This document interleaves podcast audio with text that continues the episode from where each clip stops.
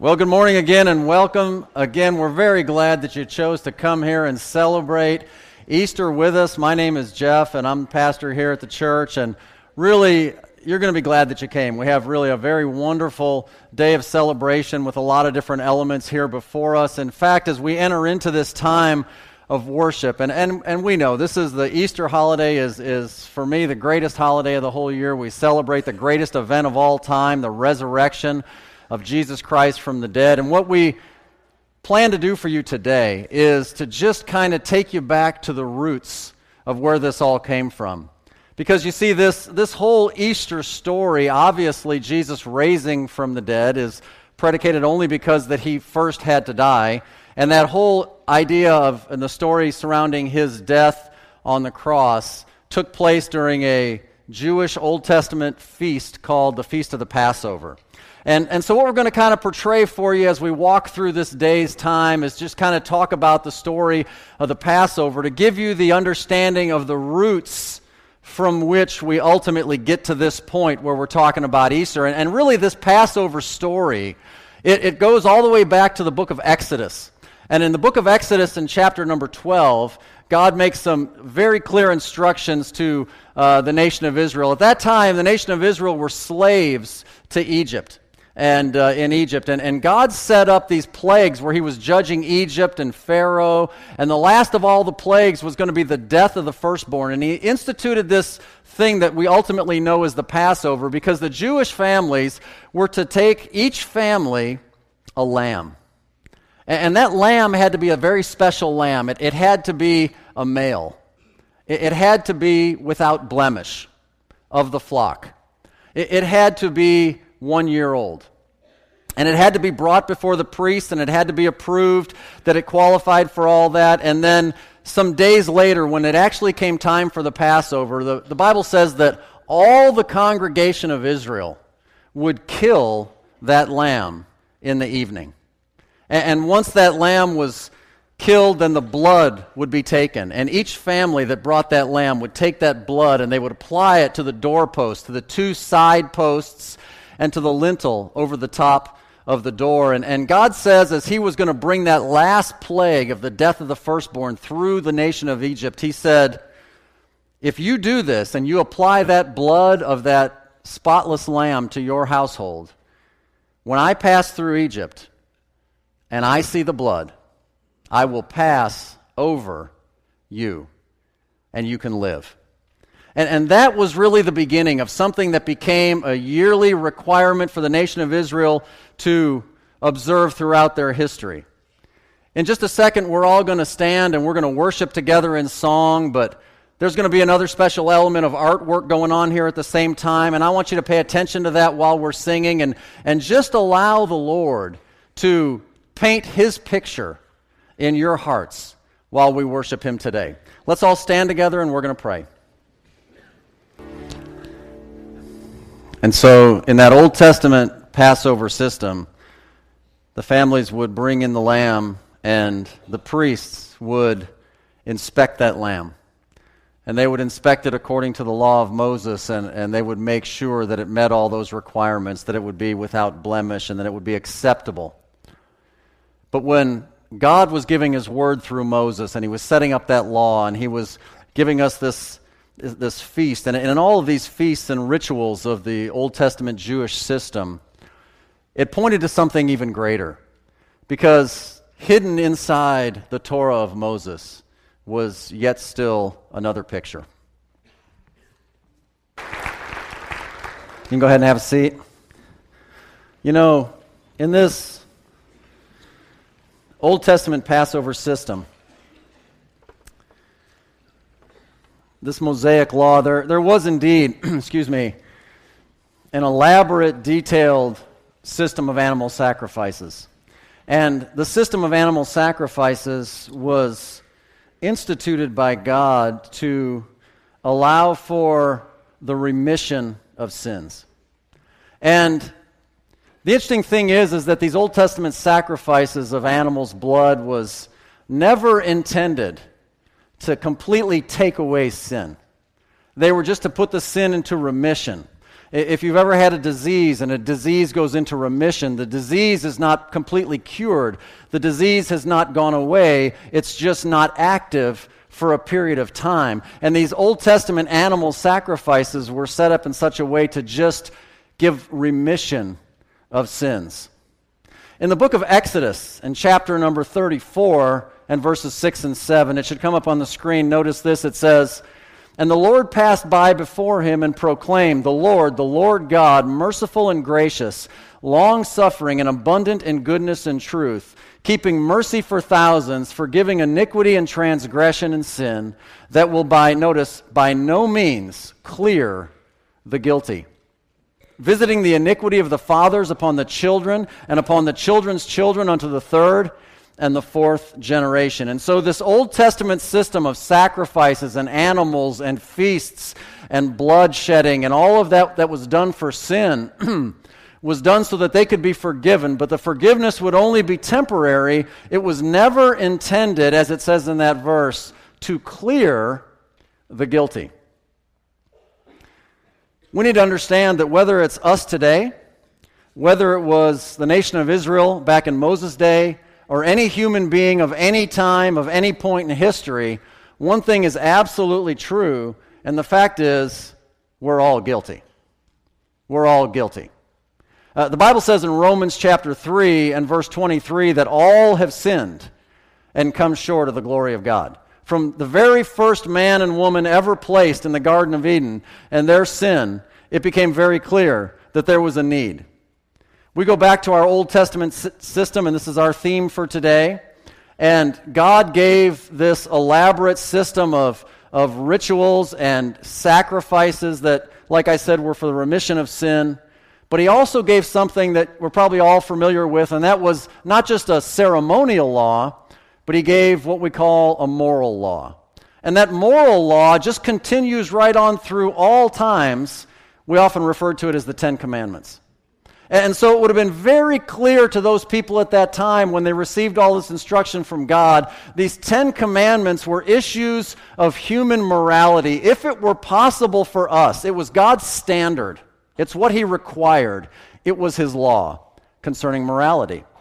And if it were possible for us to keep the Ten Commandments, then we would be okay with God. But the fact of the matter is, I, you, all of us of all time are incapable of keeping the Ten Commandments. Let me just remind you of a few of them. Among the Ten Commandments, it says, Thou shalt not bear false witness or lie. If we're honest, if, if, if we're not going to lie, we would all admit that we've all told a lie from time to time.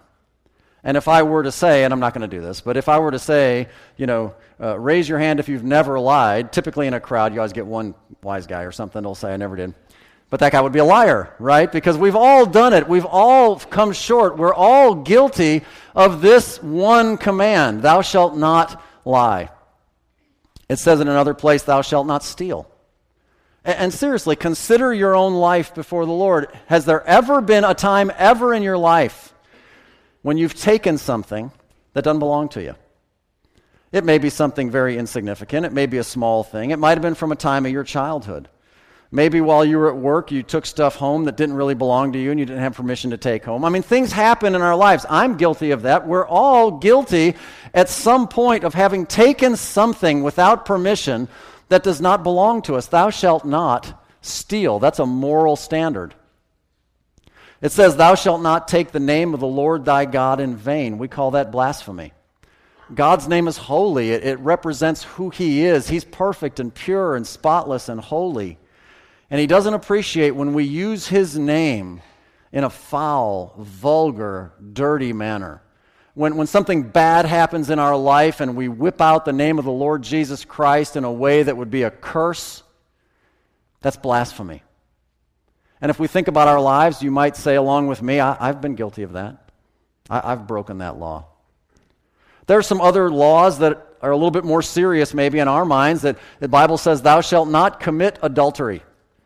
And many of you, I'm sure, would honestly say before the Lord, Well, whew, I've never done that.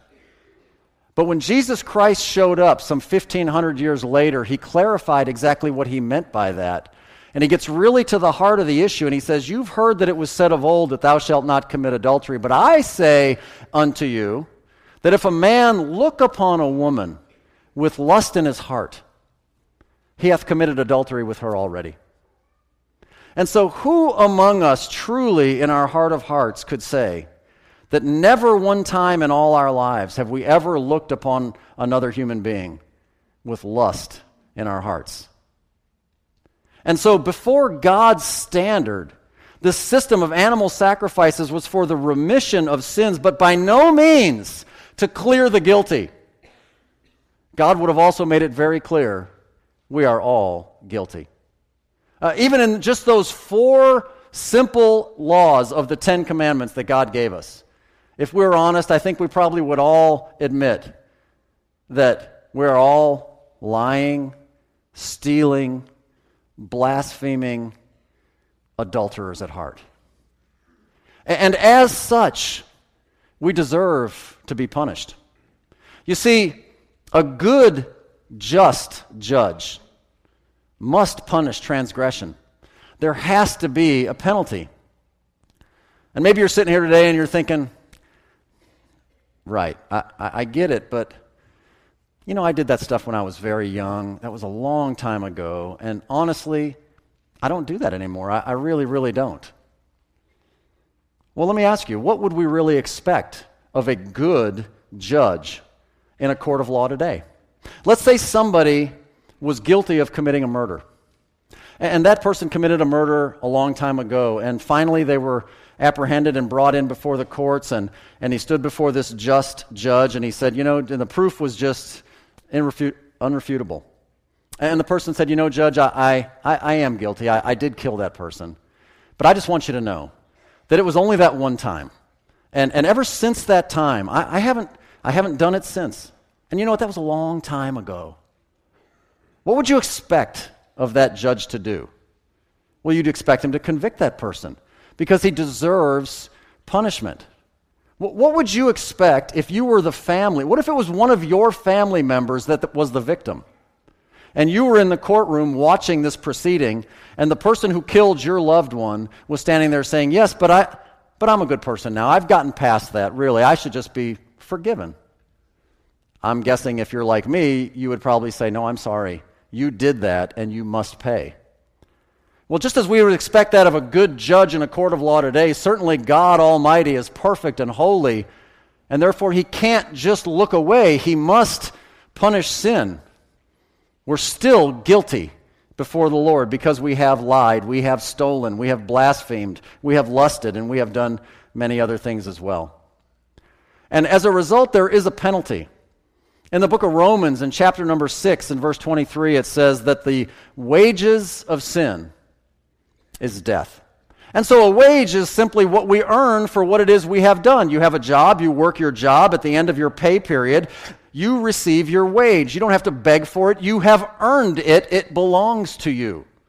And what is it that we have done before God? We have sinned. And so what we have earned, our wage, our payment, as a result of what we have done, is death. Now, we're all thinking, adults here, we understand that there's a cycle of life, that there's a birth, and there's a process of growth and maturity in life, and that that cycle comes to an end at some point. And there is physical death. And I'm here to tell you that based on the authority of God's word, if man had never sinned, man would never die. The fact that we all die is proof positive that we all sin. But when the Bible talks about death, You've just got to understand that it's a much bigger picture than just simply physical death because we are originally created in the very image of God, and the Bible says God is a spirit. And that when we suffer death, we are not just merely physical beings, we're also spiritual beings. And you see, our death cannot just merely be physical, there's a spiritual component to the death as God refers to it. And in the last book of your Bible, the book of Revelation, in chapter number 21, the second to last chapter in that book, and in verse number 8, the Bible says this very clearly. It says, But the fearful and unbelieving and abominable, and murderers, and whoremongers, and sorcerers, and idolaters, and all liars shall have their part in the lake which burneth with fire and brimstone. Notice this, which is the second death. And so you look at that list and you're like, wow, that's a rough list. That's a rough crowd. That's not really my crowd if you look closely at the list, included among some of those very terrible things that probably many of us have never done, and all liars. In fact, at the beginning of the list, it makes it so generic that really the thing God's looking for, and we'll get to that before we're done today, it says, But the fearful and all you have to do to be guilty is be an unbeliever. Be an unbeliever. And so that's what he does. And it's our punishment. We are all guilty. And the Old Testament blood sacrifices were just a picture. It was a foreshadowing. It was an introduction to something that would be much greater. And this Old Testament system, as he set this up, it required a blood sacrifice. It's not even just the law of Moses. It goes all the way back to the Garden of Eden when Adam and Eve see, sinned and they understood that they were naked and God called out to them. What did they do? They sewed fig leaves for a covering. And God said the fig leaves are not good enough. And God clothed them with skins of an animal. And in order to get a skin from an animal, you have to shed its blood. Because it says in Hebrews chapter 9 and verse number 22 that without shedding of blood, there is no remission. And there is a blood sacrifice element that God has always required in order to satisfy the demands of the law in order to cover sin. We're going to look in the book of Hebrews in chapter number 10 in the first four verses here in just a second. And, and the book of Hebrews is a wonderful book in your New Testament that helps you to understand the Old Testament systems and the legal system, and the different chapters deal with different things. But if you were not aware of this, it should be intuitive to you because the book indeed is an epistle written to, as the title says, the Hebrews. It's written to people who have Jewish origin, who would have understood the law of Moses and this entire sacrificial system. And in specifically talking about these sacrifices, in Hebrews chapter 10 and verse number 1, it says this For the law, having a shadow of good things to come, and not the very image of the things, can never, with those sacrifices which they offered year by year continually, make the comers thereunto perfect. For then would they not have ceased to be offered? Because that the worshippers once purged should have had no more conscience of sins. But in those sacrifices, there is a remembrance again made of sins every year. Notice, for it is not possible that the blood of bulls and goats should take away sin. And so these people would bring their lamb, and the lamb would be slain, and they would take the blood and they would put it on the post and they would put it on the lintel, and they would do what they would do, and the sin would be in remission for that year. And when that year was up, they had to do it all over again. And year after year after year, they would do these sacrifices on purpose. God was reminding them and saying, You are sinners, and you need something to cover that and it was a remembrance year after year. And if it were possible that the blood and bull of goats could take away sin, then all you have to, would have to do is do it one time, and you would be done. You would never have to do it again. But because it is impossible to make the comers thereunto perfect, they had to be repeated, and they had to be repeated, and they had to be repeated. So they were offered yearly, and again, for the remission, not the clearing, not the taking away. The blood of bull and goats cannot take away the sin. And so that's the constant reminder. And this went on for about 1,500 years from the giving of the law until we fast forward to the time of Jesus Christ. And we get to a figure in the Bible that's written about in the very beginning of your gospel accounts, and his name is John the Baptist. And John the Baptist is baptizing in the Jordan River. And people are coming to him, and he's preaching, and he's saying, Repent, for the kingdom of God is at hand and he's preaching, and he, his message is repentance for the remission of sin. And so people are lining up, and John is baptizing them. And, and, and just imagine with me, because one day John is baptizing, and off in the distance, somebody's coming. And it's the Lord Jesus Christ. And maybe he walks over a hill and, and, he's visible there from a distance, and John is baptizing. And he sees Jesus, and he makes an incredible proclamation in John chapter 1 and verse 29, where he says, Behold, the Lamb of God that taketh away the sin of the world. And all of those Jews that would have been baptized in water, and that, that again, figuring into their, their remission of sin, would have understood the imagery. They would have understood how that lamb was a part of their Passover. They would have understood how that lamb had to be brought and the blood had to be shed and it had to be applied to each house so that when the time came in the plague, God would pass over that house and they would not die, but they could live. And Jesus Christ now declared the Lamb of God that can do what none of the bulls and goats could ever do, taketh away the sin of the world. So they understood all that. It's very different. So the Jews, I can only imagine if I was in the crowd that day, I can only imagine John is baptizing and we're doing what we've always done. And this, this declaration is made for this man who, publicly speaking anyway, had been relatively unknown to the crowd in general. And so maybe they were curious, they would have understood the idea, but maybe if they were like me, they would have been, can I say, cautiously skeptical. Maybe they would have said, Could it be? Is it possible that this one is going to fulfill all of these years of Moses and the law that's been given to us, handed down by generation? And so maybe they were curious, maybe they weren't sure. Jesus, of course, is baptized at that time, and then immediately thereafter begins what we understand as his public ministry on earth. And Jesus Christ spends the next three and a half years doing what no man could ever do. Because this was a big deal.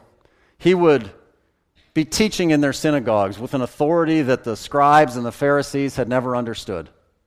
He would have performed supernatural, miraculous acts that nobody before could ever have possibly done. He walked on water. In the midst of a storm, he would speak a word, and all the elements of nature would obey him. He could take a few loaves and fish, and through a prayer, multiply them to feed multiplied thousands of people. He literally, with a word, would just could heal and did heal all manner of disease. To the point where ultimately he even was able to take a man who had been dead and in the grave for four days. The process of decomposition had already begun to set in Lazarus' body. And Jesus called his name and he came to life again out of the grave. This Jesus Christ did all of these things, proving who he was, all the while, never one time in his own life committing sin. He truly was a special man. And yet, in the midst of all of that, many of the Jews and leaders of those times, they still just refused to believe in him.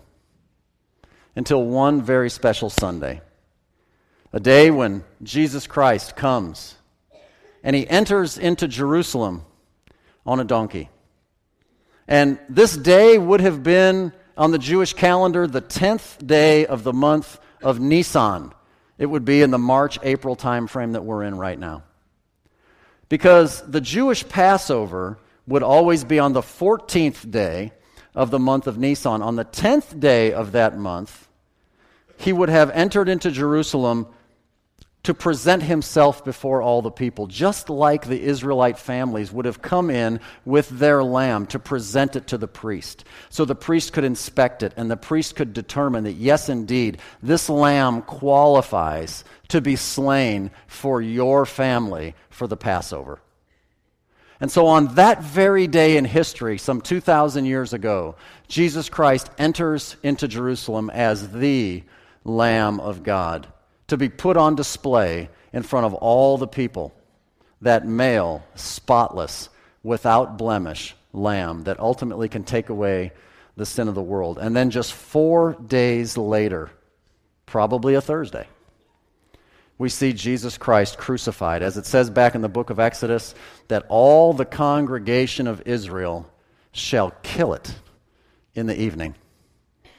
And that's when he was crucified, on that day of the Passover, fulfilling every type, every picture, every foreshadowing that had come through all of history, that all of these people would have understood because year after year after year, generation after generation, they would have done this thing and they would have been reminded of their sin and they would have been reminded that it had to be repeated over and over again. And on that 14th day of Nisan of that year, they killed the lamb in that evening. He shed his blood on the Passover. Back to Hebrews chapter 10, a little further down in the chapter in verse number 11. It says, And every priest standeth daily, ministering and offering oftentimes the same sacrifices, which can never take away sins. But this man, after he had offered one sacrifice for sins forever, sat down on the right hand of God. And we remember back to those bull, the bulls and the goats and the, and the blood that was shed, how they could never take away the sin. And if they could, you wouldn't have to repeat it.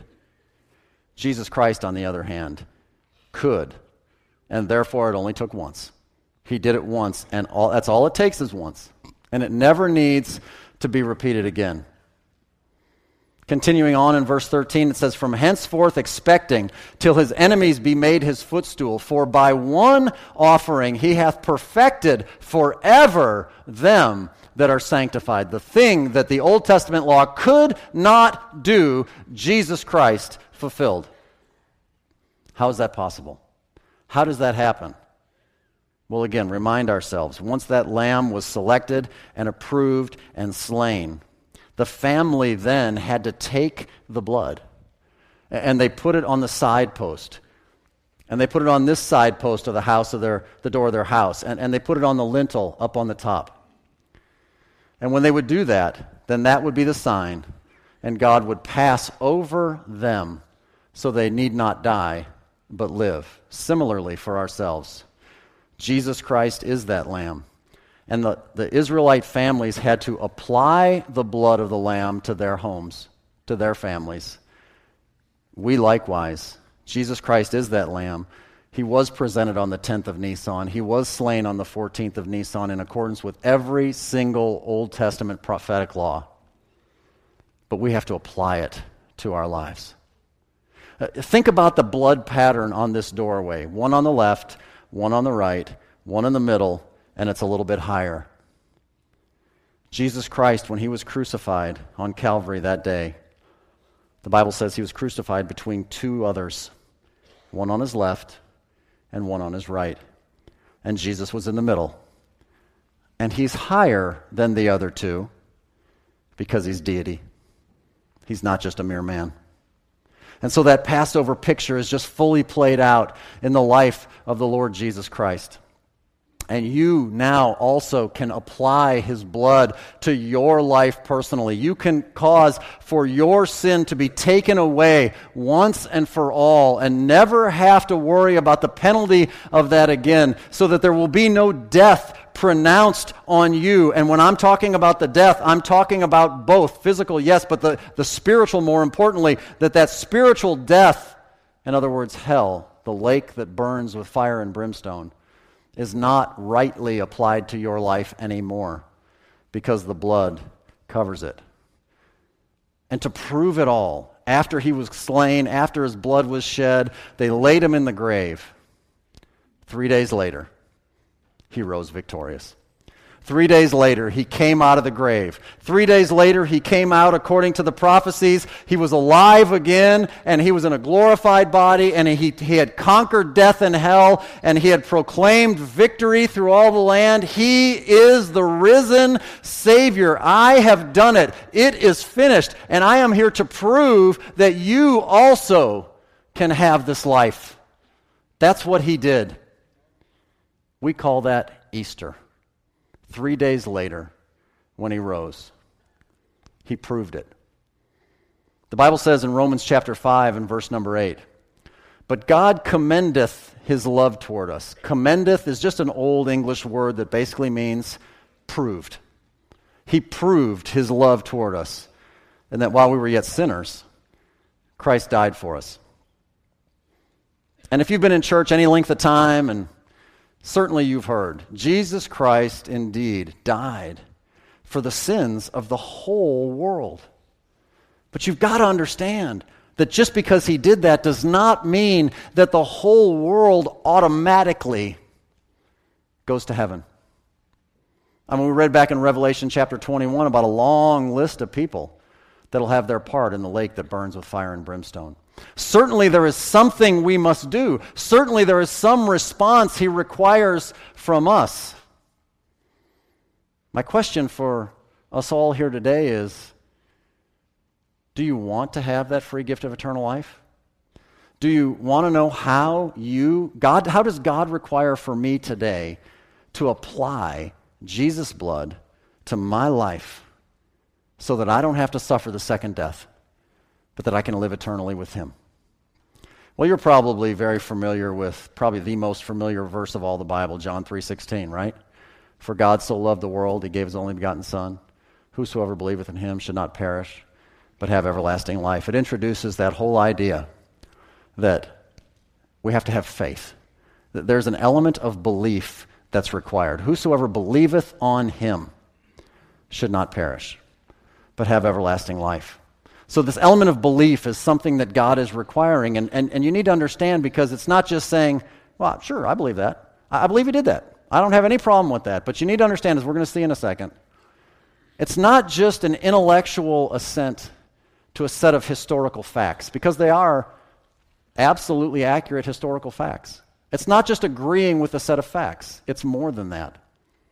In the letter of 1 John, chapter number 5, the Bible says this in verse 11 and 12. And this is the record that God has given to us eternal life. And this life is in his Son. He that hath the Son hath the life, and he that hath not the Son of God hath not the life. And so he makes it very clear the prize that we're looking for, the, the, the, the, brass ring, the thing that we want more than anything is eternal life, of course. And eternal life is offered to us. This is the record. God has given to us eternal life, and this life is, notice, in his Son. So eternal life is somehow wrapped, it's clothed in the person of the Lord Jesus Christ. And he says, he who has the Son has the life, because the life is in the Son. And he who has not the Son has not the life. Now, in my story, I was 21 years old and a college student in Arkansas when I heard this story. We call it the gospel for the very first time. And when the fellow explained to me this idea of you have to have the Son to have the life, I, I was tracking with him. I, I thought, okay, how do I do that? I mean, I don't, I don't see Jesus anywhere. How, I don't understand what is it. How do I have him? I, I, don't, I don't know. I don't understand what that means. And of course, God explains to us very carefully exactly what he means. It says in the Gospel of John, chapter number 1 and verse number 12. But as many as received him, to them gave he power to become the sons of God even to them that believe on his name. And so again, we have this element of believing on his name, but it goes a little bit further and it says we need to receive him. And so, whether it's Easter or whether it's Christmas or whether it's a birthday or whether it's some special occasion, assume that somebody's going to offer you a gift. You have a friend, they just love you, they just want to do something nice for you, and they show up at your house and they offer you a gift. And they come up and they say, Hey, I bought you a gift, here you go. And they extend their arm and they say, I would like to offer to you this free gift. I paid for it, it's free to you, just here, I want you to have it. And this is very elementary, I know, but what do you have to do to make that gift your own? Well, you can't just stand there with his hand extended to you and say, Well, thanks, that was real nice, and walk away and say, He offered me that gift. No, you have to literally take it for yourself. You say, Thank you. You reach out, you take it for yourself. You receive it personally. If you don't receive it, and the other fellow just stands there with his arm sticking out, he looks foolish and you don't own the thing. It's not yours anymore. It's not yours yet. And that's what Jesus is doing. God is saying, Look, I, I have placed eternal life in the wrapping of my Son, Jesus Christ, and I offer him to you. I offer this gift to you freely. He paid it all. You don't have to pay anything. You don't have to do anything except receive it personally as your very own. And if you'll do that by faith, then it's yours. And this one sacrifice, once and for all, that fulfills every Old Testament picture from the very beginning of God speaking to man directively in that way, is fulfilled in that, and, and you have satisfied the demands of the law. How exactly do I do that? Romans chapter 10, verses 9 and 10. It says that if thou shalt confess with thy mouth the Lord Jesus, and shalt believe in thine heart that God hath raised him from the dead, thou shalt be saved. For with the heart man believeth unto righteousness, and with the mouth confession is made unto salvation. So there's two elements. You have to believe that he is the sinless Son of God who came to take away the sin of the world as the Lamb, spotless of all time. You believe that you are indeed guilty. You agree with God that indeed you deserve the wages, which ultimately are death and hell. You, you agree with all of that, and you find yourself so desperate, you just cry out to Him. So you believe those things, and then you confess with your mouth. You say, Lord, please forgive me. I want to receive you personally as my personal Lord and Savior. This is not just I believe in Christianity. It's not just I believe in the historical account. It's not just that I think that this is a good story. I personally make you my very own. Come into my heart, change my life, forgive my sins, be my Lord, make me new. And by doing that, He'll change you. Verse 13 of that same chapter says, For whosoever shall call upon the name of the Lord shall be saved. Before I received the Lord Jesus Christ as my personal Lord and Savior, that was 30 years ago. When somebody would talk about being saved, I didn't grow up in church. I didn't know what that meant. And just very honestly, somebody would say, Do you want to be saved? I would, I would honestly respond by saying, Saved from what? Saved from hell saved from the penalty of my sin. Whosoever shall call upon the name of the Lord shall be saved. And he offers that gift to you today. This is not a story that is only since Jesus Christ forward. He loves us so much. He's so patient that he has endured so much human history of evil and rejection. But he still has allowed us to be here this morning to have the opportunity, just one opportunity is all you need, to truly, once and for all, lay aside your pride, lay aside whatever is hindering you in your mind, and just humbly accept the gift. Humbly receive Him as your Lord and Savior. That's what this is all about from the beginning of time, from the entrance of sin until today. And there is a time limit, and we don't know what it is. The Bible talks about a time shortly in the future when he will return again, and it will be too late. And we have no idea exactly when that is. But he's loved you enough to bring you here today and to give you another chance and to give you the chance to respond. I want us to all bow our heads, and we're going to pray together.